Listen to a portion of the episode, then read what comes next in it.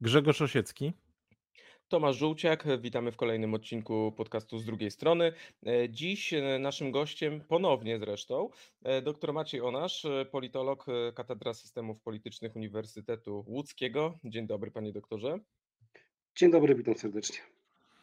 A dzisiaj porozmawiamy o tym, że jesteśmy w kampanii wyborczej. Może ciężko Państwu uwierzyć, bo przecież jedna się przed chwilą skończyła, ale tak się złożyło, że premier zarządził wybory samorządowe e, właśnie, a przed nami także wybory europejskie, a za rok wybory prezydenckie, więc w zasadzie jesteśmy w takim e, kampanijnym e, trójboju. I chcieliśmy na początek zapytać o te najbliższe wybory, o wybory samorządowe. Mianowicie, panie doktorze, co powie nam wynik wyborów samorządowych o, o polskiej polityce? Czego możemy się spodziewać? No tak, tu trzeba zauważyć, faktycznie jesteśmy ciągle w jakiejś kampanii i no musimy się do tego przyzwyczaić, bo w, w świecie tym ponowoczesnym, tak zwanym, kampania wyborcza jest stanem permanentnym. No się może wydawać, że ona się kiedyś skończy i będzie spokój. No, będzie trochę spokojniej, ale kampania jako taka zawsze, zawsze będzie trwała, po prostu trochę jest inne jej natężenie. Czego dowiemy się po wyborach samorządowych? Dowiemy się w, w pierwszej kolejności tego, jaki jest układ sił E, aktualnie politycznych, na ile dotychczas rządząca formacja, czyli Prawo i Sprawiedliwość, zdążyła się otrząsnąć po porażce, na którą z tego co widzimy, nie byli przygotowani i nie potrafią się póki co przynajmniej odnaleźć w nowej rzeczywistości, a z drugiej strony dowiemy się, na ile trwała może być konstrukcja obecnej już koalicji, jako że tutaj też nie wszystko wygląda tak różowo, nie wszędzie nie na każdym poziomie porozumienie działa tak jak na szczeblu Sejmu, Senatu i gabinetu. Ale to właśnie a propos tego porozumienia i sytuacji w koalicji. E, no, mieliśmy chyba mało zaskakujący ruch ze strony e, Kosiniaka, Kamysza i Hołowni, którzy obwieścili, że tak jak na jesieni, tak teraz e, idą razem jako trzecia droga. E, a do końca właściwie nie było wiadomo, co z tym sojuszem między Koalicją Obywatelską a Lewicą. Lewica mówiła, że o tym zdecyduje na początku lutego. E, no, wydawało się, że to zmierza w stronę tego, że Lewica rzeczywiście aspiruje do bycia tym e, koalicjantem KO. No ale jak to zwykle bywa, wyszedł Tusk na konferencję i powiedział, jak jest. A okazało się, że Koalicja Obywatelska no, nie ma ochoty iść e, w koalicji z lewicą, e, co oznacza, że cała koalicja idzie w tym samym, w tej samej konfiguracji, e, jak szła na jesieni, czyli w trzech blokach. Czy to jest strategicznie uzasadnione, biorąc pod uwagę, że mówimy o zupełnie innych wyborach? No właśnie, tutaj cały dowcip jest zawarty w ostatniej części pytania. To są zupełnie inne wybory niż wybory do Sejmu. Ile w przypadku wyborów do Sejmu no, przyjęto, że najważniejszym wyznacznikiem jest to, żeby po stronie ówczesnej opozycji, żeby zdobyć większość i odebrać władzę z rąk Zjednoczonej Prawicy i liczyło się to, który z wariantów da najwięcej mandatów, najsilniejszą pozycję. I z tej perspektywy pójście trzema blokami, czy ewentualnie dwoma, bo taki scenariusz też był rozpatrywany, to były scenariusze optymalne, w mojej ocenie. Oczywiście bardzo długo, stanowczo za długo trwała dyskusja o jednej liście, która mogłaby, no, mogłaby się okazać bardzo niekorzystna dla, dla, tych, dla tych obozów politycznych, jako że koszty z tym związane w wyborach do Sejmu mogłyby być zbyt duże i nawet moglibyśmy żyć w innej rzeczywistości. Ale wybory samorządowe to są inne wybory, mamy inny system. Oczywiście one, te systemy wyglądają na pierwszy rzut oka dosyć, można powiedzieć, podobnie. I tutaj wyborach do Sejmu i wyborach do sejmiku, wyborach do rad powiatów, do rad y, większych miast, tutaj wszystkie te powyżej 20 tysięcy, mamy wybory proporcjonalne, okręgi wielomandatowe, metoda Donta. No dobra, próg się trochę różni, ten y, ustawowy, bo na poziomie samorządu nie ma oddzielnego progu dla, dla koalicji. No to dlaczego by twierdzić, że jest coś innego? No otóż okazuje się, że są to zupełnie inne wybory. Podstawową różnicą między wyborami do poszczególnych jednostek samorządu terytorialnego a wyborami do Sejmu jest to, że mamy do czynienia z zupełnie innymi okręgami wyborczymi. W wyborach do Sejmu mamy te okręgi od 7 do w praktyce 20 mandatów i są to, no, dominacja jest okręgów kilkunastu, a 12 na przykład mandatowych. Natomiast w wyborach, skupmy się tutaj na sejmikach, okręgi zaczynają się już od 5 mandatów, a najwięcej jest 5 i 6 mandatowych. Oczywiście teoretycznie te okręgi mogą mieć nawet 15 mandatów, ale to jest tylko i wyłącznie czysta teoria. Okręgi o 10 mandatów lub więcej to są, w ostatnich wyborach były to 3 sztuki. Nie jestem przekonany, czy wszystkie dotrwały. No, trzeba by tutaj to, to zweryfikować, no ale to, to są naprawdę śladowe, śladowe ilości, więc mamy do czynienia z rzeczywistością bardzo małych okręgów wyborczych. W małych okręgach wyborczych, no, na przykład te pięciomandatowe, bo one też będą bardzo ważne, jeżeli chodzi o te większe gminy, bo tam też dominują okręgi pięcio-sześciomandatowe naciskiem na pięcio. No to jakie są realia funkcjonowania w. No czyli rozumiem, rozumiem, że pan doktor sugeruje, że mamy tutaj tak zwany wysoki naturalny próg wyborczy, tak? Tak, w okręgu pięciomandatowym teoretycznie można mieć ponad 16% głosów i obejść się smakiem. Nie zobaczyć mandatu w tym okręgu, to jest 16,666 i tam gdzieś siódemka na końcu nam się zawsze znajdzie. No w okręgu e, dziewięciomandatowym już jest dużo lepiej, no bo 10, 10% gwarantuje mandat. Oczywiście mówimy o tej granicy gwarancji mandatu. Można mieć niższe poparcie i ten mandat zdobyć, no ale w, no, średnia wielkość okręgu w wyborach do Sejmu to jest grubo ponad 11%. No tutaj mamy dominację okręgu 5-6 mandatowych, no to jest przepaść. I szczególnie ona jest istotna z punktu widzenia właśnie lewicy. Bo Platforma Obywatelska czy koalicja, ona się progów bać nie musi, ona swoje weźmie. Trzecia droga bardzo umocniła się nie tylko w samym e, momencie wyborów ostatnich do Sejmu i Senatu, ale też powyborczo. Ona no, wyraźnie no, nie tylko stabilizuje się, ona wręcz rośnie w siłę. No i zostaje ten trzeci, najmniejszy koalicjant, który z jego aktualnym poparciem musi się liczyć z tym, że tych mandatów w sejmikach choćby może być bardzo mało to w, no, z punktu widzenia całej opozycji byłyby głosy tak naprawdę zmarnowane. Ogromna ich większość, istnieje ryzyko, że nie przełoży się na mandaty, ponieważ no, no, te głosy będą, próg wyborczy ten formalny 5% będzie przekroczony, ale będzie za mało tych głosów, żeby w poszczególnych okręgach te mandaty wyszarpać. No i tutaj właśnie widzimy, że no, trochę mamy różne, różne interesy. Lewica gra o przetrwanie. A przy okazji o to oczywiście, żeby w jak największej liczbie sejmików, no bo na nich się skupmy, oczywiście też możemy przełożyć na miasta i powiaty, żeby tam współrządzić. No wiadomo, że nie ma co liczyć na mm, objęcie palmy pierwszeństwa i rozdawanie kart. No, chce być tym małym koalicjantem, który będzie niezbędny. Dalej mamy trzecią drogę, która jest silna. Ona będzie najprawdopodobniej niezbędna w, prawie wszystkich sejmikach do urządzenia Platformy Obywatelskiej, tam gdzie tylko będzie to możliwe. No tutaj oczywiście jest województwo pomorskie, ale e, w którym Platforma od zawsze liczy i to się udawało wielokrotnie na samodzielną większość, ale też pamiętajmy, że polska praktyka zna sytuację, choćby właśnie w województwie pomorskim, gdy mimo tego, że Platforma miała większość sejmiku, no to żeby powołać zarząd, brali na koalicjanta jeszcze właśnie Polskie Stronnictwo Ludowe, czyli składową trzeciej drogi i współrządzili. Dlaczego? ponieważ głosy PSL-u były potrzebne też w innych miejscach. To różnie się rozkłada, albo w innych sejmikach, albo też w powiatach na terenie poszczególnych województw trzeba było to porozumienie przełożyć też na poziom tego województwa. PSL z trzecią drogą i, i Hołownia w trzeciej drodze oni są bezpieczni. Koalicja Obywatelska, ona idzie po władzę. Ona idzie po to, żeby mieć jak najszersze, dostęp do jak najszerszych zasobów, punktem maksymalnym jest odtworzenie sytuacji z roku 2014, gdzie rządziła lub współrządziła we wszystkich sejmikach. To, czy to jest możliwe? Jest to możliwe, choć nie będzie proste, no bo choćby zostaje województwo podkarpackie, które strasznie trudno będzie dzisiejszej koalicji odbierać, ale nie jest to rzecz całkowicie niemożliwa.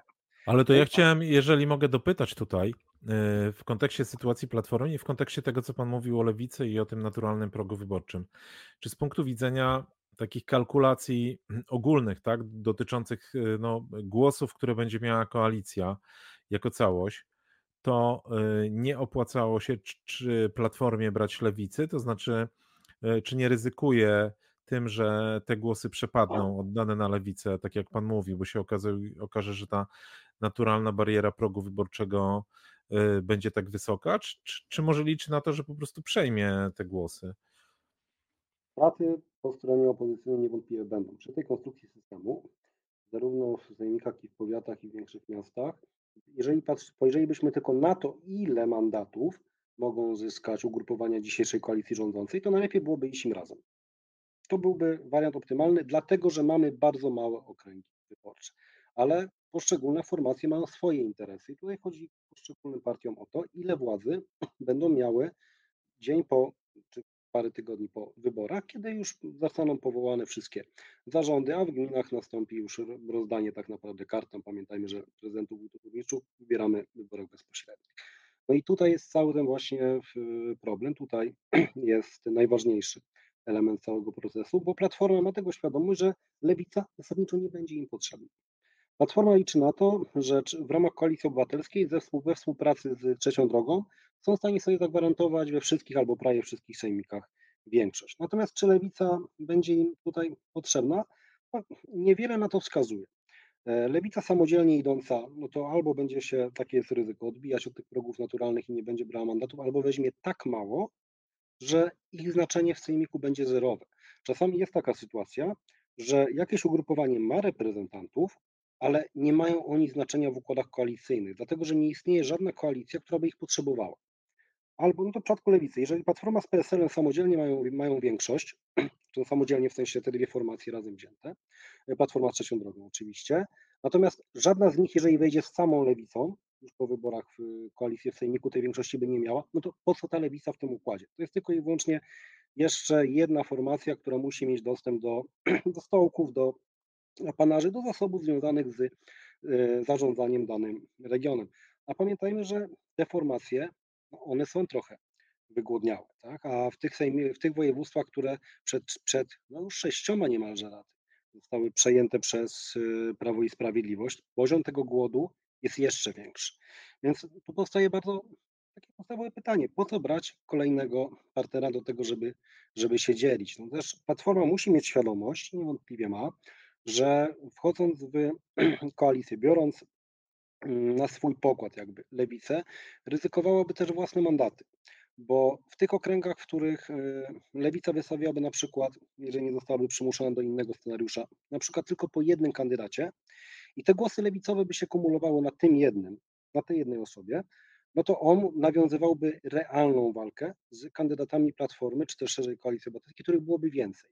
Siłą rzeczy mógłby przy dużo mniejszym potencjale formacji przeskakiwać poszczególne osoby, tam te głosy by się po prostu bardziej rozłożyły. To jest trochę to, co widzieliśmy w wyborach do Parlamentu Europejskiego przed kilkoma laty, gdzie też lewica dostała z punktu widzenia e, Platformy dużo więcej niż wskazywałby na to jej potencjał. No więc tutaj no, nie chodzi o to tak naprawdę, żeby tych mandatów mieć jak najwięcej, czy żeby PiS jak najmniej był w stanie ugrać. Chodzi po prostu o to, żeby, to jest zresztą bardzo racjonalne, dążyć do minimalnej większości, ale większości, no bo jeżeli ona nie jest zbyt szeroka, no to jest mniej podmiotów, z którymi trzeba potem się tymi fruktami e, podzielić. I to, to widzimy bardzo wyraźnie w postawie Platformy. No a jak się ma odnaleźć lewica? No, tam pewnie to jest moje podejrzenie, ale wiele na to wskazuje. Lewica dostała propozycję od Platformy, żeby iść razem, ale w, ko w komitecie Koalicja Obywatelska, czyli bez udziału takiego bezpośredniego, sformalizowanego lewicy. No jaka to byłaby, mm, no co to by oznaczało dla lewicy? No coraz bardziej utratę swojej podmiotowości. Przecież widzimy już w wielu miejscach, tam gdzie lewica rezygnowała z wystawienia swoich kandydatów, choćby w Łodzi, gdy weszli w skład komitetu prezydent Anny Zdanowskiej w 2018 roku, no od tego czasu pozycja lewicy, mimo tego, że nawet współrządzi w mieście, jest coraz słabsza i te wyniki, no one nie napawają optymizmem. Przecież no, choćby jeden mandat tylko dla lewicy w, w ostatnich wyborach do Sejmu, to było znacznie poniżej oczekiwań tego środowiska. Więc no tutaj no wejście bezpośrednio już na tą łódkę z napisem Koalicja Obywatelska, to nie jest to, co lewicy mogłoby najbardziej przysłużyć. Oni oczywiście chcieliby komitetu koalicyjnego i tutaj gra na, e, na zasadzie partnerskiej. Ostatecznie zostali trochę pozostawieni, no, muszą sobie radzić. To będzie bardzo trudne, bo no, w, można oczywiście w, teraz na sztandary wciągnąć poparcie, no tak jak ostatnio słyszeliśmy, przecież w Warszawie poparcie dla, dla lewicy to ma być 11%, no tylko że w Warszawie to jest jedno, ale reszta województwa mazowieckiego, no to zdajemy sobie sprawę, że tam jest trochę inna struktura poparcia i tam już spodziewamy się znacznie słabszych wyników. No a jak do tego dołożymy jeszcze strukturę okręgów do Sejmiku w samej Warszawie, to, to może po prostu nic nie dać. A to ja chciałem zapytać o taką rzecz, no bo w takim razie, czy to może być jakiś proces, bo gdzieś tam pojawiły się takie komentarze, czy to nie będzie początek takiego procesu wyrzucania lewicy za burtę? Czy to jest w ogóle możliwe, e, Pana zdaniem? czy jednak lewica jest na tyle silna, że te swoje kilka punktów procentowych powyżej progu 5% zawsze uzbiera? No, czy zawsze? Tego nie jesteśmy w stanie powiedzieć. Tutaj wiemy, że wiemy to z badań, że elektorat mm, lewicy to jest elektorat bardzo zbliżony do elektoratu Koalicji Obywatelskiej. To są wyborcy, którzy, po których ta silniejsza formacja jest w stanie sięgnąć, więc ewentualne zejście, stałe zejście pod próg, czyli trochę zejście ze sceny politycznej nowej lewicy, no to uruchamiałoby bardzo interesujące zasoby dla e, partii Donalda Tuska, żeby tutaj wyborców nowych czerpać. Oczywiście nie wszyscy ci wyborcy są do, mm, e, do uzyskania, no ale no też jakie oni będą mieli rozwiązania. Część będzie zagospodarowana przez różnego rodzaju choćby ruchy miejskie, które też no, mają pewne ambicje nawet w polityce e, ogólnokrajowej, ale są wszystko bardzo słabe, bardzo słabe podmioty, więc no tutaj no, dla Donalda Tuska zrealizowanie scenariusza, w którym no, on jest w stanie zarządzać całkowicie opozycją, albo liczba partnerów, z którymi musi się liczyć, jest ograniczona do minimum, no, jest scenariuszem, no, każdy lider polityczny do czegoś takiego by dążył. Po co na, na własnym poletku mieć jeszcze jednego gracza, z którym trzeba się jakoś dogadywać, trzeba szukać porozumienia.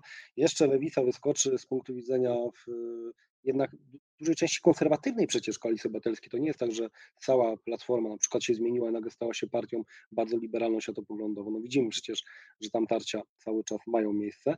No to dlaczego mają być szantażowani przez lewicę, która bardzo będzie wychodzić z postulatami z punktu widzenia wyborcy konserwatywnego ultra progresywnymi czy też ultraliberalnymi. No to jest pewne zagrożenie.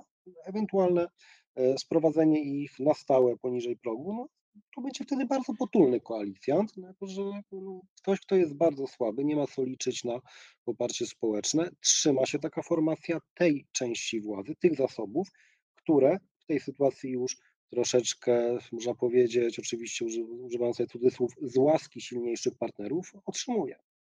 Ja rozumiem, że tutaj ta łaska tego silniejszego partnera byłaby trochę zbyt daleko idąca z perspektywy koalicji obywatelskiej, no w sytuacji, w której e, trzeba byłoby oddać część miejsc na listach w sytuacji, w której koalicja obywatelska ma prawie 200 radnych, a lewica 11. To jest ta, ta skala dys, dysproporcji jest e, no, na tyle porażająca, że e, chyba faktycznie ktoś wziął kalkulator do ręki e, w przyszłym sztabie Koalicji Obywatelskiej, doszedł do wniosku, że to nie będzie do końca partner, partner tylko no, taki trochę maruder, mm, którego będzie trzeba ze sobą ciągnąć. Mm, Domykając temat Platformy czy Koalicji Obywatelskiej i Lewicy, y, ja chciałem zapytać o ten sojusz trzeciej drogi. Czy, czy w wyborach y, samorządowych to się nie okaże taki naprawdę naturalny sojusz? Bo rozmawiałem o tym niedawno y, z, profesor, z profesorem Jarosławem Flisem. Jestem ciekaw, czy pan podziela mm, to zdanie, że właśnie w ramach tej trzeciej drogi tym partnerom łatwiej będzie się dogadać bo PSL ma do odstąpienia wszystkie okręgi miejskie w wyborach sejmikowych, gdzie i tak nie zdobywał mandatów. Natomiast Hołownia i jego ludzie ma, być może ma jakąś perspektywę e, na zdobycie tam mandatów bez strat dla ludowców. Czy, czy, czy z tego względu e, nie okaże się, że trzecia droga, tak jak okazała się czarnym koniem wyborów e, parlamentarnych na jesieni, znów nie okaże się E, czarnym koniem wyborów samorządowych. No, biorąc też pod uwagę to, co Pan mówił jeszcze chwilę temu, że obecne sondaże pokazują, że trzecia droga no nie dość, że się stabilizuje w tych sondażach, to jeszcze się umacnia. Tak, tutaj mm, Kośniak-Kamysz z Hołownią, oni grają jakby na dwóch fortepianach. Jeden fortepian bardziej przeznaczony na tak zwany teren, jeden na drugi przeznaczony na, e, na wielkie miasta. I Najważniejsze jest to, żeby ta muzyka ze sobą współgrała, współgrała, żeby tam jakiejś specjalnej kakofonii nie uzyskać. W wyborach do Sejmu zagrało to bardzo dobrze. To widzieliśmy też, gdzie poszczególne grupy kandydatów zyskiwały swoje poparcie, więc mają to w dużej mierze przećwiczone, to zadziałało. Taka formacja, no, formacja mm, tak, tak odbierana jako formacja ruchu ludowego e, przez część wyborców, może z tego nie, nie uświadamiają, ale to chodzi o rozłożenie akcenty właśnie bez zbytniego e, progresywizmu, trochę na uspokojenie emocji. Taka formacja, jak widać, jest bardzo potrzebna wyborcom, więc tutaj szanse są bardzo duże. Tym bardziej, że no, tutaj trzeba zauważyć jedną rzecz. W większości przypadków nie będzie miało tak dużego znaczenia, czy trzecia droga zdobędzie 5 punktów procentowych większe poparcie, czy niższe, to oczywiście będzie istotne do odbioru społecznego, tak? Jak to, jak będą potem patrzeć wyborcy, no formacja nasza, czy któraś tam rośnie w siłę albo spada. To jak najbardziej. Ale jeżeli chodzi o rozkład władzy, rozdział władzy już potem w poszczególnych jednostkach samorządu terytorialnego, no to ważna jest siła poszczególnych ugrupowań, siła realna. A bardzo często będzie tak, będziemy mieli do czynienia z taką sytuacją, że Platforma będzie skazana na trzecią drogę. Trzecia droga będzie no siłą rzeczy raczej skazana na Platformę, ale ona ma możliwość szantażu. Ma możliwość szantażowania Koalicji Obywatelskiej tym, że no oni nie muszą się wiązać tylko i wyłącznie z nią. Teoretycznie no, może tylko i wyłącznie jako straszak, ale może jeszcze na to za wcześnie, ale można rozpatrywać nawet scenariusz przełamania tutaj tych barier i dogadywania się z jakąś częścią, dajmy na to, e, obozu Zjednoczonej Prawicy. No, tego nie możemy wykluczyć, więc potencjał szantażu oni będą mieli bardzo wysoki. Oni nie muszą wygrywać wyborów w tym sensie, że zajmować pierwszego miejsca na mecie w poszczególnych województwach, żeby e, licytować bardzo wysoko, na przykład licytować dużą grupę e, marszałków dla siebie, mimo tego, że będą w poszczególnych województwach partnerem słabszym. Zresztą znamy to już z praktyki. Też często się zdarzało w historii, że ugrupowania, które nie były, nie miały największej liczby mandatów, były e, tymi, które wystawiały marszałka. Też były takie, które nawet przy, przy, nie tylko nie miały e, największej liczby mandatów, ale też nie miały takiej siły, takiego potencjału koalicyjnego jak silniejszy partner, a też były w stanie wywalczyć najwięcej władzy, czy też najważniejsze funkcje w regionach. No wreszcie oczywiście były takie formacje też, no to też nie możemy tego wykluczyć. Tutaj znowu pewne światełko dla, dla lewicy. Formacje, które nie były zupełnie potrzebne w sejmikach, i głosy do niczego się nikomu nie przydawały, a też były członkami koalicji zarządzających województwem, bo miały potencjał szantażu w jakimś czy innym, w innym miejscu, były gdzieś indziej potrzebne. No, tutaj właśnie no, na chwilę wracamy do lewicy, jeżeli oni no, zdobyliby taką pozycję, że w dwóch, województwach, dajmy na to, są niezbędni do tego, żeby powstała koalicja odzorowująca układ dzisiejszy parlamentarny, to są w stanie postawić szantaż. No dobrze, drodzy koledzy, w tych dwóch województwach oczywiście bardzo chętnie z Wami koalicję e, zbudujemy, ale pozostają jeszcze, przecież pozostałe, pozostaje jeszcze 14 województw. No akurat tak się złożyło, że dajmy na to w 10 z nich my nie mamy zupełnie radnych, ale dlaczego nie mielibyśmy mimo wszystko w każdym z tych województw utworzyć taką samą koalicję? No tutaj ta gra może być bardzo ciekawa, oczywiście zależnie od, e, od, od sumarycznego wyniku. To zostawmy jeszcze na chwilę e, koalicję e, i pochylmy się nad PiSem e, w kontekście wyborów samorządowych. Czy Pana zdaniem PiS jest gotowy na, na kolejne wyborcze starcie? To znaczy, bo ja szczerze mówiąc, obserwując to, jak przebiegały te ostatnie spotkania w regionach liderów partyjnych ze strukturami, z sympatykami, no miałem wrażenie, że cofnąłem się o kilka miesięcy i oglądam spotkania z kampanii parlamentarnej. E, te same twarze, te same argumenty. No, widzę Mariusz Błaszczak pokazujący zdjęcie Szymona Hołowni e, z, e, z cudzoziemcami, którzy przybywają u nas. No, zdaniem Błaszczaka byli to nielegalni imigranci, czyli granie na tej nucie imigranckiej prezes Kaczyński, który, któremu, jeżeli chodzi o taką retorykę E, polityczną bliżej do modelu opozycji totalnej niż opozycji merytorycznej, jaką chce e, tworzyć wspólnie z Morawieckim w ramach tego zespołu prac dla Polski. E, I sumując to wszystko, mam wrażenie, że PiS jeszcze mentalnie toczy ten poprzedni bój nie, nie, nie, i nie orientuje się zupełnie na, na, na nową bitwę, która wymaga nowych rozwiązań, nowego podejścia i zupełnie innych argumentów niż te, które E, grały w wyborach parlamentarnych. E, czy, czy Pana zdaniem PiS jeszcze może się, że tak powiem, pozbierać po tej e, wyborczej porażce jesiennej i pokazać, że no jest jeszcze w stanie wygrywać? Bo i tutaj oddam coś PiSowi na plus. Protest 11 stycznia i te wspomniane przeze mnie spotkania regionalne E, nie można powiedzieć, że tam nie było frekwencji. Ta frekwencja tam e, e, wstydu PiSowi nie przyniosła. E, czyli widać, że PiS potrafi zmobilizować jednak e, swoich ludzi, sympatyków, wyborców. Do tego pytanie, czy na tyle, że on będzie w stanie e, po wyborach samorządowych powiedzieć: tak, zwyciężyliśmy, może nie wszędzie, ale proszę spojrzeć, wzięliśmy ten sejmik, ten sejmik, utrzymaliśmy to miasto, może nawet jakieś nowe wzięliśmy. Czy Pana zdaniem to jest w ogóle realna perspektywa dla nich? Jest to bardzo mało prawdopodobne. Jeżeli chodzi o no, przewidywany, to co możemy powiedzieć, wynik wyborczy, no to PiS no, będzie starał się utrzymać cokolwiek, gdziekolwiek władzę. No jest to PiS znacznie słabszy niż w 2018 roku, w dodatku z bardzo ograniczoną możliwością koalicyjną. Oczywiście tutaj mogą być jakieś sygnały wysyłane do Konfederacji, ale też Konfederacja no, też, też nie jest w najlepszej formie po wyborach parlamentarnych, jako że no, też padła bardzo poważny dołek taki organizacyjny wewnętrzny. Natomiast PiS, PiS nie otrząsnął się jeszcze z porażki. To bardzo wyraźnie widać, e, szczególnie jeżeli chodzi o liderów, o kierownictwo. E, ja nie widzę tam zamysłu jakiegoś, jakiegoś, e, jakiejś wizji, jak się odbudowywać. To jest strasznie chaotyczne. Jest oczywiście mm, pewna strategia przyjęta.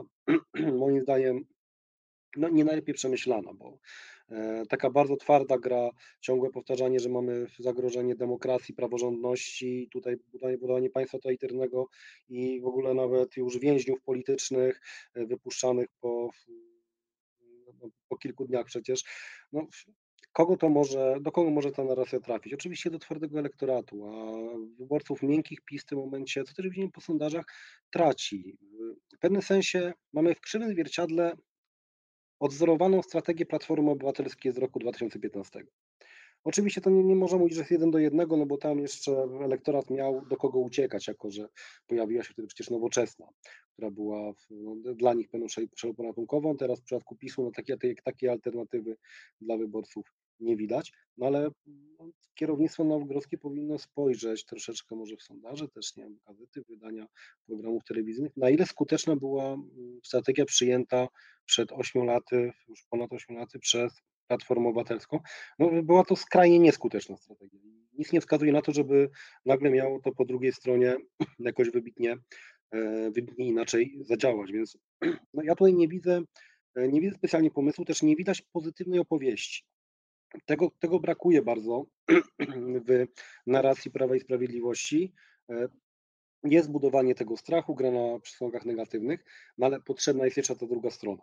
Coś, co będzie wyborców w sensie pozytywnym skupiać czy też przyciągać. Bez dobudowania tego elementu PiS nie ma co e, myśleć za bardzo o sukcesie jakichś wyborach samorządowych. Na, to, na co może liczyć? E, no tutaj, jeżeli czegokolwiek mielibyśmy się doszukać, to doszukać, to na pewno pojawiające się, czy też te, które będą się pojawiać różnice w obozie rządzącym, szczególnie tam, gdzie no, zacznie się krytyka wzajemna e, między kandydatami poszczególnych ugrupowań, tam też może, gdzie e, są bardzo silni wójtowie, burmistrzowie, prezydenci, szczególnie prezydenci największych miast związani przecież głównie z jedną formacją, no tutaj jest w stanie trochę, trochę PiS się pokazać, że no za jego czasów, czy też on jest skojarzony z tym, że przynajmniej po stronie, po stronie władzy była swego rodzaju jednorodność, jednolitość. Oczywiście wiemy, że to też nie jest do końca prawda, no choćby e, Solidarna, a później suwerenna Polska z Ziobrą na czele, no to był bardzo trudny. Koalicja, porozumienie też nie było takim wcale e, zawsze przytak, potakującym i robiącym wszystko, co się im każe, to, to były pewne problemy. No ale to jest, to jest ten element, który teoretycznie PiS wykorzystać, a drugi są oczywiście no, nierealizowane albo ukrywane, tak no, chowane powoli niektóre obietnice. Przecież będziemy mieli 100 dni rządu w trakcie, e, w trakcie kampanii. No, nie wszystko da się zrealizować e, aktualnej ekipie e, z tego, co było zapowiadane, no bo takie też są przecież realia kampanii wyborczej, że dużo więcej się obiecuje, dużo więcej się mówi niż potem się realizuje. Jest to całkowicie, czy nam się to podoba, czy nie, zwyczajna sprawa, no więc jest gdzie punktować, tak? No tyle do tego trzeba po pierwsze się otrząsnąć, przygotować e, tą drugą część narracji, przygotować strategię, e, też policzyć się wewnętrznie, nie tylko w sensie posiadanych zasobów, ale też no, zrozumieć, że e, tych, tych, tego będzie wszystkiego mniej. Będzie mniej sejmików, mniej powiatów, w których ma się władzę. Trzeba jakąś selekcję przeprowadzić. No też nie może to wyglądać tak, że nagle tam tylko gdzie się da zacznie się wszystkich zatrudniać na gwałt, bo to no widzieliśmy tego rodzaju chaotyczne ruchy zupełnie e, coś, co można, może być albo niezrozumiałe dla potencjalnego elektoratu, albo bardzo negatywnie odbierane. Widzieliśmy po wyborach do po wyniku wyborów do, Sejmu, więc tutaj chaos się wkradł do tej formacji niesamowity. Jeżeli tego nie opanują, no to w wyborach samorządowych będzie tylko i wyłącznie dla nich jeszcze gorzej. To ja chciałem tak krótko zapytać, bo tu oczywiście padały cyfry tak incydentalnie. E, wiadomo, że wybory samorządowe to jest taka dyscyplina, w której każdy może ogłosić, e, że akurat wygrał. Natomiast no, uwagę będą koncentrowały na pewno wybory sejmikowe i wybory w dużych miastach. A propos sejmików, jakbyśmy mieli jakoś liczbowo zdefiniować próg sukcesu każdej partii, to gdzie Pana zdaniem jakby każda partia ma ten próg bólu czy próg sukcesu, gdzie potem może się chwalić, no udało nam się. Bo abstrahuję w tym momencie od liczby mandatów i od, od tego, o czym mówiliśmy wcześniej, czyli od tych personalnych układów i koalicji, gdzie może się okazać, że na przykład lewica nie jest potrzebna. Ale jeżeli chodzi o takie cyferki z całych wyborów. No na pewno punktem wyjścia jest aktualny stan posiadania albo stan w ogóle posiadania czegokolwiek, zależnie od formacji. Dla Platformy zdobycie każdego nowego sejmiku, jako że nic nie wskazuje na to, że mogą którykolwiek utracić, będzie zwycięstwem. A jeżeli no, punktem oczywiście kulminacyjnym jest przejęcie władzy albo współrządzenie we wszystkich 16, no co jest scenariuszem istniejącym na stole, to nie jest całkowicie niemożliwe. Dla PiSu no, ciężko mówić w ogóle o scenariuszu zwycięskim. To jest ograniczenie już teraz chyba tylko i wyłącznie kosztów i strat. Jako, że część tych sejmików swoich stracą, pytanie, w ilu się im uda utrzymać. W mojej ocenie, jeżeli uda im się utrzymać trzy sejmiki, to będzie sukces nie tyle formacji, co kampanii poprowadzonej przez tą formację, bo to będzie naprawdę dużo.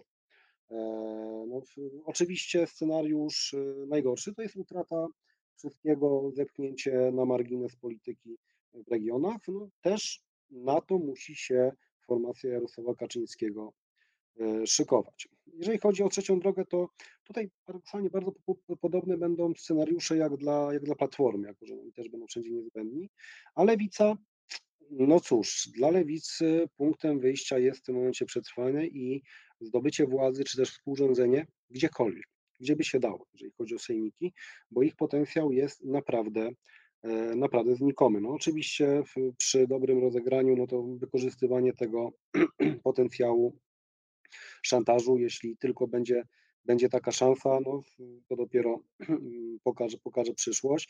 No też to będzie dla nich bardzo trudna kampania nawet na poziomie zbierania kandydatów. Tutaj szanse są naprawdę niewielkie. A dla Konfederacji? Dla Konfederacji w ogóle zaistnienie w regionach już będzie sukcesem, jako że no do tej pory e, no, to, to nie było miejsce, w, której, w, którym funkcjonowali. Jeżeli natomiast udałoby im się wejść w układ władzy w którymkolwiek z sejmików, E, no to to będzie już odczytywane jako wyraźny sukces.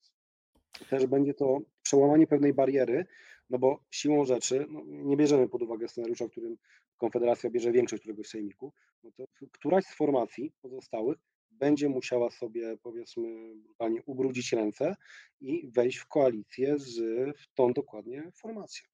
No to chciałem zapytać jeszcze o takie dwie rzeczy o po pierwsze, czy możemy się spodziewać e, case'u Kałuża BIS? No pamiętamy, jak PiS walczyło o sejmiki, w których nie wygrał, no i udało się przekupić radnego Sejmiku Śląskiego. Podobne zabiegi, aczkolwiek nieudane, były czynione na Mazowszu. Więc to jest jedno pytanie, czy Pana zdaniem teraz to formacja rządząca, która dysponuje rządem, a przecież sejmiki dystrybuują na przykład programy regionalne unijne, e, będzie miała interes w tym, żeby próbować podkupować e, radnych PiS na przykład. Ewentualnie, czy spodziewa się Pan, że w tych takich sejmikach, gdzie no, mm, tych trzech, o których Pan mówił w przypadku PiSu, że gdyby PiSowi coś zabrakło, no to PiS będzie starał się podebrać albo może wejść w alians z trzecią drogą, a konkretnie z PSL-em? Niewątpliwie tak. E, podbieranie radnych. Zresztą te sejmiki są w ogóle bardzo specyficzne, bo tam e, zmienność, jeżeli chodzi o ich skład, jest, jest niesamowita. Bardzo często nie tylko, no może najmniej istotne jest przechodzenie między poszczególnymi formacjami, ale to, że e, rezygnuje się z mandatu, choćby to jest bardzo częste tutaj jest to naj, naj, najbardziej zmieniający się zawsze z organów u nas władzy.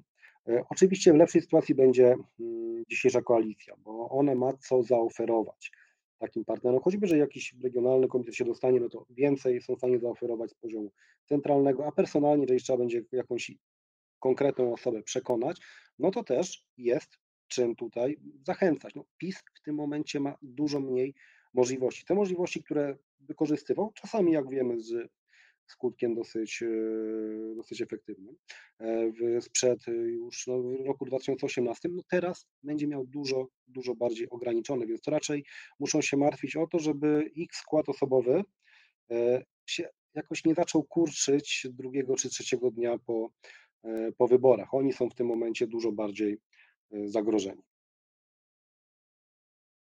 A gdzie Pana zdaniem może dojść do jakichś niespodzianek? Albo inaczej, z perspektywy badawczej, e, w których miejscach na samorządowej mapie będzie się Pan przyglądał trochę bardziej niż innym, jeżeli chodzi o te najbliższe wybory?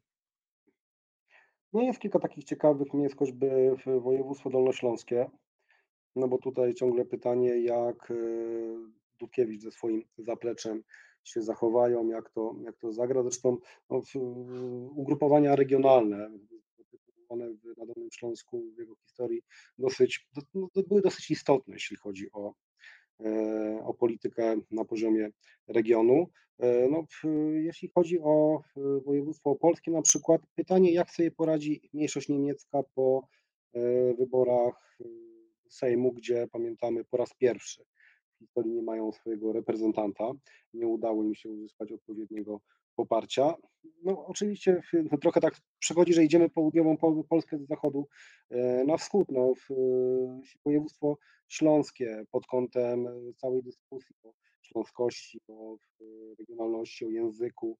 No, to, to są te punkty, które akurat moim zdaniem są, są bardzo interesujące. Akurat tak się złożyło, że e, są blisko siebie, czyli też to, gdzie mogą się któreś siły polityczne poza tymi głównymi zaktywizować i to, to bardzo istotne, nie tylko zaktywizować, ale osiągnąć taki poziom, że będą miały faktyczne znaczenie. Albo na poziomie rywalizacji o głosy, albo jeszcze lepiej, później na poziomie rywalizacji już konkretnie o władzę. No to, to będzie taki warunek sine a spodziewa się pan do jakiejś, e, spodziewa się pan jakiejś efektownej zmiany warty w jednym z tych największych miast? Bo ja pomijam kwestię Krakowa, gdzie no, to siłą rzeczy się zadzieje. Pytanie, czy e, bardziej pan Gibała, czy na przykład pan Miszalski tutaj będzie e, przodował w sondażach i zdobędzie mandat. Natomiast mm, chodzi mi o mm, takie mniej oczywiste miejsca i mniej oczywiste wyniki, wydawałoby się, oczywistych kandydatów, bo dziś, kiedy rozmawiamy, ukazały się takie ciekawe badania e, pracowni sondażowej Ibris, z których no ewidentnie wynika, że na przykład Rafał Trzaskowski złapał jakąś zadyszkę e, sondażową, e, jeżeli chodzi o poziom, poziom zaufania i takiej pozytywnej oceny jako polityka, bo, bo on zszedł do poziomu dwudziestu paru procent. E, być może to z faktu, wynika z faktu, że Rafał Trzaskowski, no w związku z tym, że w ostatnich dniach, w ostatnich tygodniach gotowało się głównie w tej centralnej polityce, co siłą rzeczy dawało mniejsze pole ekspansji samorządowcom, takim jak Rafał Trzaskowski. No ale y, pytanie, czy w takiej Warszawie nie dojdzie do jakiejś y, niespodzianki. E, pytanie też o inne miasta. Wydaje się, że ciekawa sytuacja może być też na przykład we Wrocławiu. No jeżeli chodzi o Warszawę, to za wiele chyba się jednak nie spodziewamy. Tu e, już druga tura tych wyborów to będzie być może pewne zaskoczenie. E, no pamiętajmy, to jest naj, jeden z najmocniejszych punktów na mapie Platformy Obywatelskiej w całym kraju, więc nawet to, że zaufanie dla Rafała Trzaskowskiego w skali całego mm, społeczeństwa trochę, trochę spadło, no to, to nie musi się aż tak mocno odbijać na Warszawie. Też no, w Warszawie nie ma tak naprawdę w chwili obecnej, kto rzucić jakoś bardzo mocno rękawicy. Jeżeli chodzi o Wrocław, no tu jest sytuacja dużo ciekawsza, no bo e, pytanie o to, no choćby jak zachowa się Platforma Obywatelska, czy Platforma Obywatelska będzie starała się e, rywalizować tam e, jako oddzielna siła, czy też poprą prezydenta Sutryka. No już wiemy, że Lewica chce poprzeć Sutryka, co jest dosyć ciekawe, biorąc pod uwagę daleko idącą rozbieżność między działaniami akurat tego prezydenta a postulatami lewicowymi, no ale to też pokazuje siłę lewicy tym, tym konkretnym miejscu. No tutaj no, Wrocław może być faktycznie wtedy ciekawy, ale to będzie, no, będziemy wiedzieć więcej po decyzjach poszczególnych poszczególnych komitetów. No dalej mamy oczywiście Łódź. No w Łodzi też nie spodziewamy się jakiejś specjalnej zmiany. No, o zmianie można było mówić do momentu, kiedy mm, istniało prawdopodobieństwo większe, że zmieni się kandydat, że prezydent Zdanowska zakończy swoją przygodę na tym stanowisku, budowała swojego zastępcę przez kilka lat, ale z tego co wiemy, nie ma na to zgody w jej rodziwej formacji, a też raczej nikt się nie spodziewa pojedynku między e, listą Hanny Zdanowskiej, już z nowym kandydatem prezydenta, a Platformą Obywatelską, no bo to, to by znaczyło, że gdzieś e, zapodział się jakiś instynkt samozachowawczy i taka prosta zasada, no, proszę Państwa, dopiero co wygraliśmy wybory, to może nie zaczynajmy 45 wojen domowych we własnym obozie, bo na tym dobrze to my na pewno koniec końców nie wyjdziemy. No i oczywiście Kraków, tak jak pan doktor mówił, to będzie zupełnie nowe otwarcie dla tego miasta, więc tam niewątpliwie to, to, to będzie skupiać uwagę, uwagę społeczną. No, z wielkich miast to co jeszcze mamy? Poznań, to tutaj raczej się chyba jakichś wielkich fajerwerków nie, nie spodziewamy. E, no, jeżeli chodzi o Gdańsk, bo tak to też często patrzymy, to też wszystko wskazuje na kontynuację. To ja chciałem zapytać trochę na koniec, mm, bo jesteśmy e, świadkami najdłuższej kadencji e, samorządów w najnowszej historii Polski. Ona miała trwać 5 lat, a przecież wybory zostały jeszcze przedłużone, przełożone z jesieni na wiosnę, na kwiecień. Czy Pana zdaniem tego typu kadencja się sprawdza, czy raczej docelowo no, powinniśmy wrócić do kadencji e, czteroletnich? I mm, przy okazji drugie pytanie, no e, w 2018 roku wprowadzone zostało też to ograniczenie dwukadencyjności, e, czyli to będzie dotyczyło ewentualnie tych prezydentów, którzy zdobędą mandaty jesienią tego roku, a pełnili funkcje do tej pory, czy wójtów.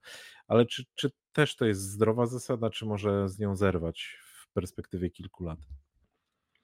No tutaj największy jest problem z tym, że no trochę jeszcze nie byliśmy w stanie tego wszystkiego e, sprawdzić, no bo kadencja pięcioletnia jak została wprowadzona, to jeszcze nie było kadencji pięcioletniej, bo aktualna jest przecież przedłużona. No najważniejsze, żebyśmy już takich przedłużeń nie mieli, bo to już jest stanowczo za długo. Ta, ta weryfikacja jest potrzebna gdzieś, gdzieś po drodze, choć sam fakt, że mamy wybory w okresie tym wiosennym, to akurat jest duży plus pod kątem zarządzania i budżetowania jednostek samorządu terytorialnego. Tutaj no, akurat to, że wróciliśmy, stawiliśmy się na te tory, to jest może nie, nie, nie było to zgodne z zamysłem politycznym, ale to jest niewątpliwie akurat e, element pozytywny.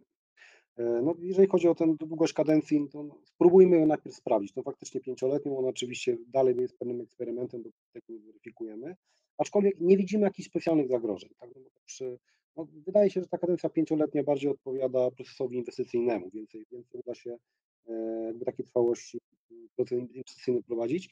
Natomiast dwukadencyjność, no po raz kolejny jeszcze nie sprawdziliśmy i nie sprawdzimy tego do końca w warunkach, w których miało funkcjonować, bo zamiast 10 e, lat na stanowisku wójta, burmistrza, prezydenta, no to będzie to już wyraźnie więcej, tak, no bo ta kadencja była przedłużona, zobaczymy oczywiście co, co z następną.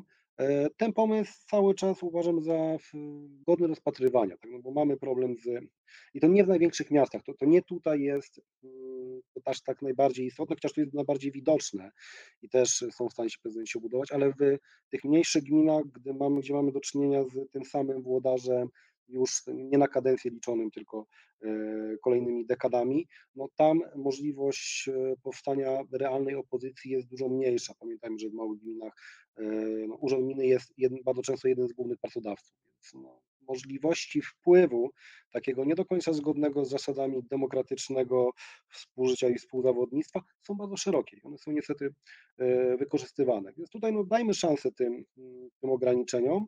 E, trochę powietrza zawsze się, mm, zawsze się e, puszczenia świeżego powietrza zawsze się przydaje w całym systemie, no bo w, no, mieliśmy już tak wysoki poziom odwzorowywania mm, struktur, ciągle jakby uzyskujących reelekcję włodarzy, że mogło to stanowić pewne, mm, pewne zagrożenie. Tutaj pewna zmienność jednak e, jest dosyć korzystna. E, jeżeli chodzi o zasadę dwukadencyjności, to tak jak Państwo słyszeli, e, pan doktor, jak rozumiem, jest entuzjastą tego rozwiązania. Ja mam jasne, umiarkowanym entuzjastą, to może tak e, dyplomatycznie to ujmijmy.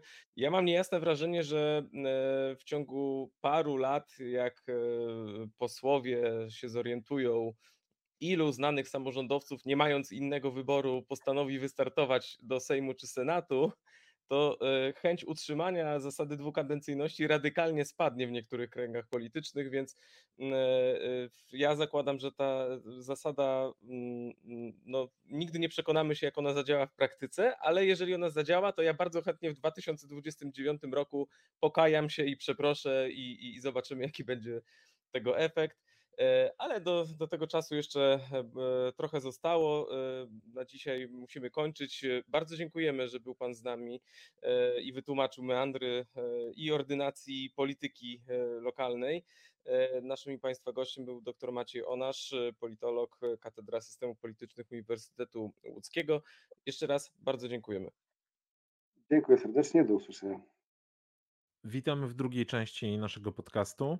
Mm, porozmawiamy o najnowszych wydarzeniach politycznych, a jednym e, z tych najbardziej istotnych e, było to, co się stało z budżetem, a może to, co się z nim nie stało, bo budżet e, wprawdzie trafił do Trybunału Konstytucyjnego, ale trafił w trybie następczym, bo prezydent tak zdecydował, podpisał ustawę, więc ona wchodzi w życie. Te wszystkie scenariusze takie apokaliptyczne, które miały być związane z tym, że jej nie podpiszę i wyślę do Trybunału, na razie odkładamy na półkę, ale jest pytanie, czy na pewno to pierwsza rzecz. I po drugie, y, po co zrobił to Andrzej Duda i jakie będą konsekwencje tego dwutaktu, czyli podpisania ustawy i wysłania do Trybunału Konstytucyjnego jej w trybie następczym, łącznie z dwiema innymi ustawami okołobudżetowymi. To ja może powołam się na to, co e, usłyszałem od e, konstytucjonalisty Ryszarda Piotrowskiego, który niedawno był zresztą gościem w naszym podcaście i tłumaczył inne meandry innego konfliktu prawnego. Mm, generalnie to, ten ruch, który, e, na który zdecydował się Andrzej Duda, trochę można porównać do zawieszenia strzelby, która albo wystrzeli, albo nie. Przy czym nie jesteśmy za bardzo w stanie wskazać, e, kiedy do tego wystrzału e, mogłoby dojść. I mm, Ryszard Piotrowski zwraca uwagę na to, w jakim trybie ta ustawa trafiła do Trybunału Konstytucyjnego, bo stało się to nie w trybie prewencyjnym, czyli w, w sytuacji, w której prezydent odmówiłby podpisu i, i dopiero uzależnił jego złożenie od rozstrzygnięcia Trybunału, tylko prezydent, tak jak zauważyłeś, ustawę podpisał E, i skierował do Trybunału w trybie następczym. A to tu różnica jest zasadnicza, bo gdyby y, zrobił to w trybie prewencyjnym, to zgodnie z konstytucją Trybunał musiałby się y, zdecydować, co sądzi o tej ustawie w ciągu dwóch miesięcy. Czyli to by dawało jakąś perspektywę, do kiedy Trybunał coś musi powiedzieć, E, pomijam fakt, czy to byłoby potem honorowane, czy to byłoby egzekwowalne, do czego by nas to prowadziło, jakie scenariusze uruchamiało, ale wiadomo by było mniej więcej, do kiedy ten cały polityczny taniec wokół budżetu powinien się zakończyć. E, w sytuacji, w której mówimy o trybie następczym, ten dwumiesięczny termin e, Trybunału nie obowiązuje, co oznacza, że właściwie ten, budżet może sobie E, dojrzewać w tym trybunale, może być włożony gdzieś w, w, głęboko w szufladach e, Julii Przyłębskiej. E, I no, wiedząc jednak, nie oszukując się, że Trybunał jest często politycznie motywowany, jeżeli chodzi o swoje działania, no to ta sprawa może wrócić w momencie, kiedy to będzie politycznie korzystne dla Andrzeja Dudy i, i, i, Prawa i Sprawiedliwości. E, I to jest takie główne zagrożenie, które jest e, z tą sprawą związane. I z tej perspektywy wydaje się, że jest to dosyć sprytny ruch Andrzeja Dudy. Ale jest jeszcze druga perspektywa, która wydaje mi się dużo mniej sprytna. To znaczy, mm, i to podnosi część e, prawników także, bo Andrzej Duda zapowiedział jednocześnie, jak wiemy, że ten sam ruch, czyli mm, ewentualny podpis y, połączony z odesłaniem ustawy do y, kontroli Trybunału, będzie stosowany wobec każdej kolejnej ustawy, która do niego wpłynie, bo przypomnijmy, że Andrzej Duda powołuje się na fakt, że to będą ustawy, przy których mm, pozbawieni możliwości głosowania będą Maciej Wąsik i Mariusz Kamiński. No nic nie wskazuje na to, żeby ten stan miał się szybko zmienić, więc możemy domyślnie założyć, że każda ustawa, o ile nie zostanie zawetowana, to trafi do kontroli Trybunału. I dlaczego to jest mniej sprytne z tej prawnej perspektywy? No, no jeżeli w której z tych spraw e, Trybunał coś orzeknie, to pomijam fakt, że tutaj będziemy mieli konflikt o mandaty Wąsika i Kamińskiego e, e, gdzieś wniesione na jeszcze inny poziom, ale jest problem taki, że jeżeli Trybunał raz orzeknie o tej sprawie, to dlaczego miałby orzekać każdorazowo potem? To znaczy, niezależnie od tego, jaka byłaby decyzja, jakby rozstrzygnął kwestię tych mandatów e, obu polityków PiSu, no trudno, żeby e, ponownie, ponownie, kolejny raz i jeszcze jeden Trybunał orzekał w tej samej sprawie, a przecież zawsze z zapowiedzi prezydenta wynika, że to uzasadnienie dla odesłania do kontroli Trybunału będzie takie samo. Więc e, tutaj widzę pewną taką niespójność prawną i wręcz logiczną E, jeżeli chodzi o te działania, no bo mhm, Trybunał po prostu będzie musiał takie postępowania w pewnym momencie seryjnie umarzać. No, umarzać albo właśnie podkreślać, że to było niekonstytucyjne. Znaczy, ja tu widzę raczej konsekwencje, aczkolwiek nie wiem, czy e, politycznie rozsądną, no bo to oznacza, e, że na biurku prezes Przyłębskiej będzie się gromadził stos kolejnych ustaw, jeżeli prezydent faktycznie będzie chciał e, tak postępować. E, więc w zasadzie to będzie seryjne wydawanie takich, takich samych orzeczeń. E, natomiast i uwikłanie oczywiście Trybunału w jeszcze jeden front sporu.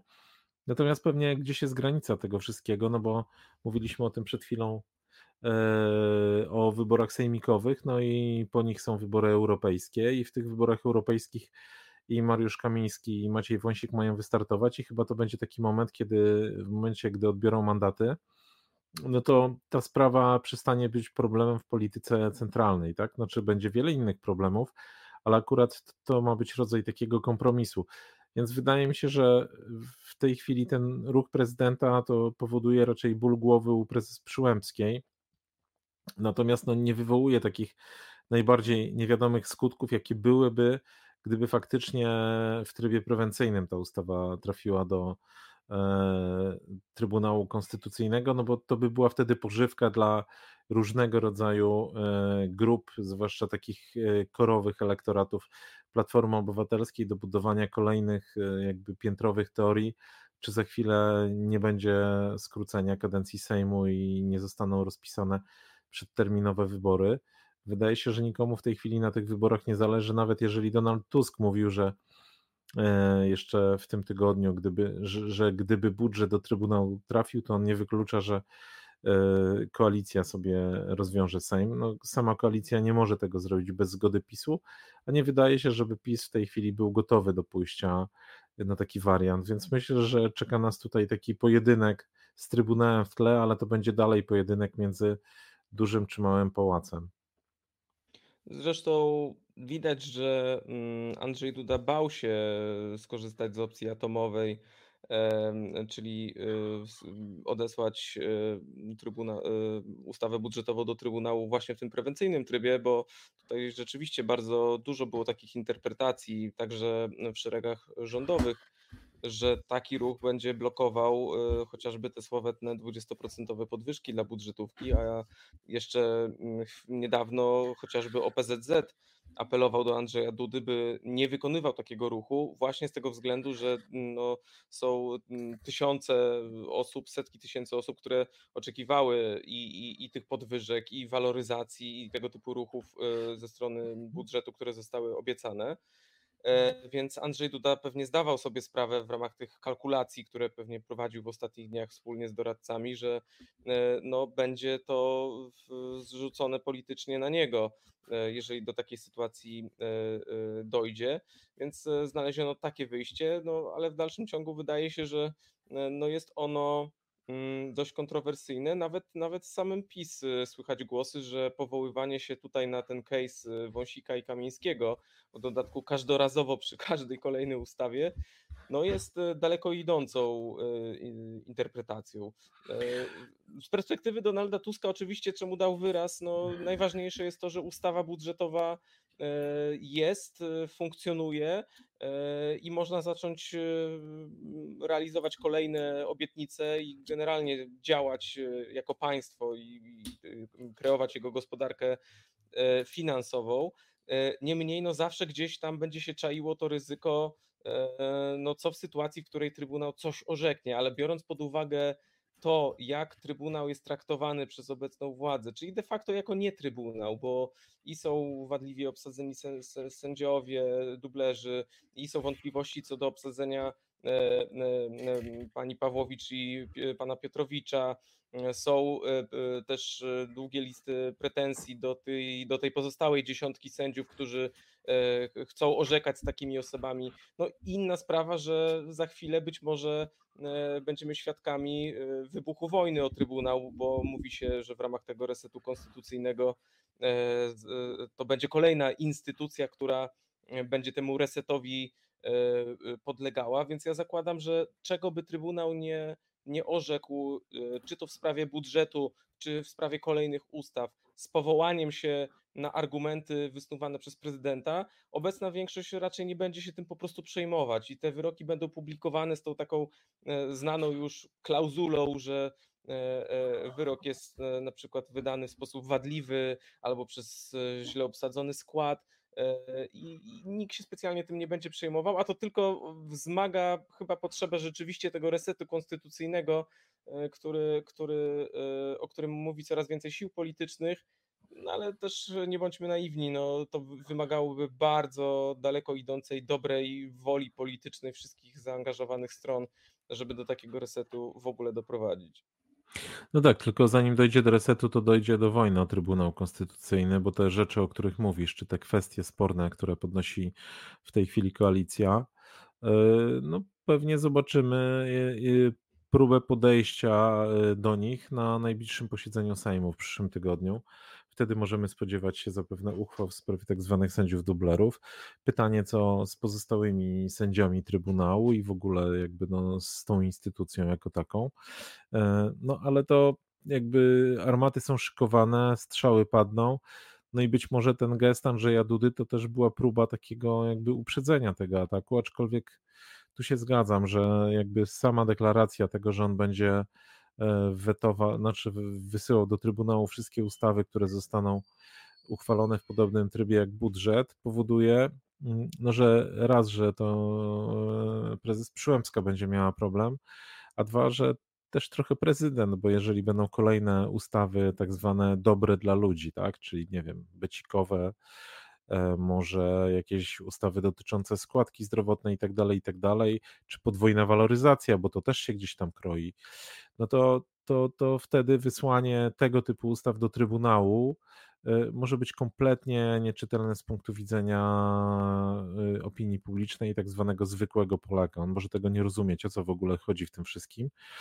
I to nie będzie rzecz, która będzie Andrzejowi Dudzie nabijała punktów, no ale prawda jest też taka, że prezydent nie ma tu jakichś silnych kart, no bo nawet z naszej konstytucji wynika, że ten urząd prezydencki ma głównie takie karty defensywne i moc destrukcyjną, a nie pozytywną, w przeciwieństwie do rządu większości rządowej. Więc myślę, że będziemy jakby świadkami otwarcia kolejnego frontu w kolejnym tygodniu politycznego dotyczącego Trybunału, ale pewnie tylko pogłębienia tej politycznej wojny. I raczej, jeżeli jest mowa o jakimkolwiek resecie, to, to, to na pewno nie przyjdzie żaden reset bardzo szybko.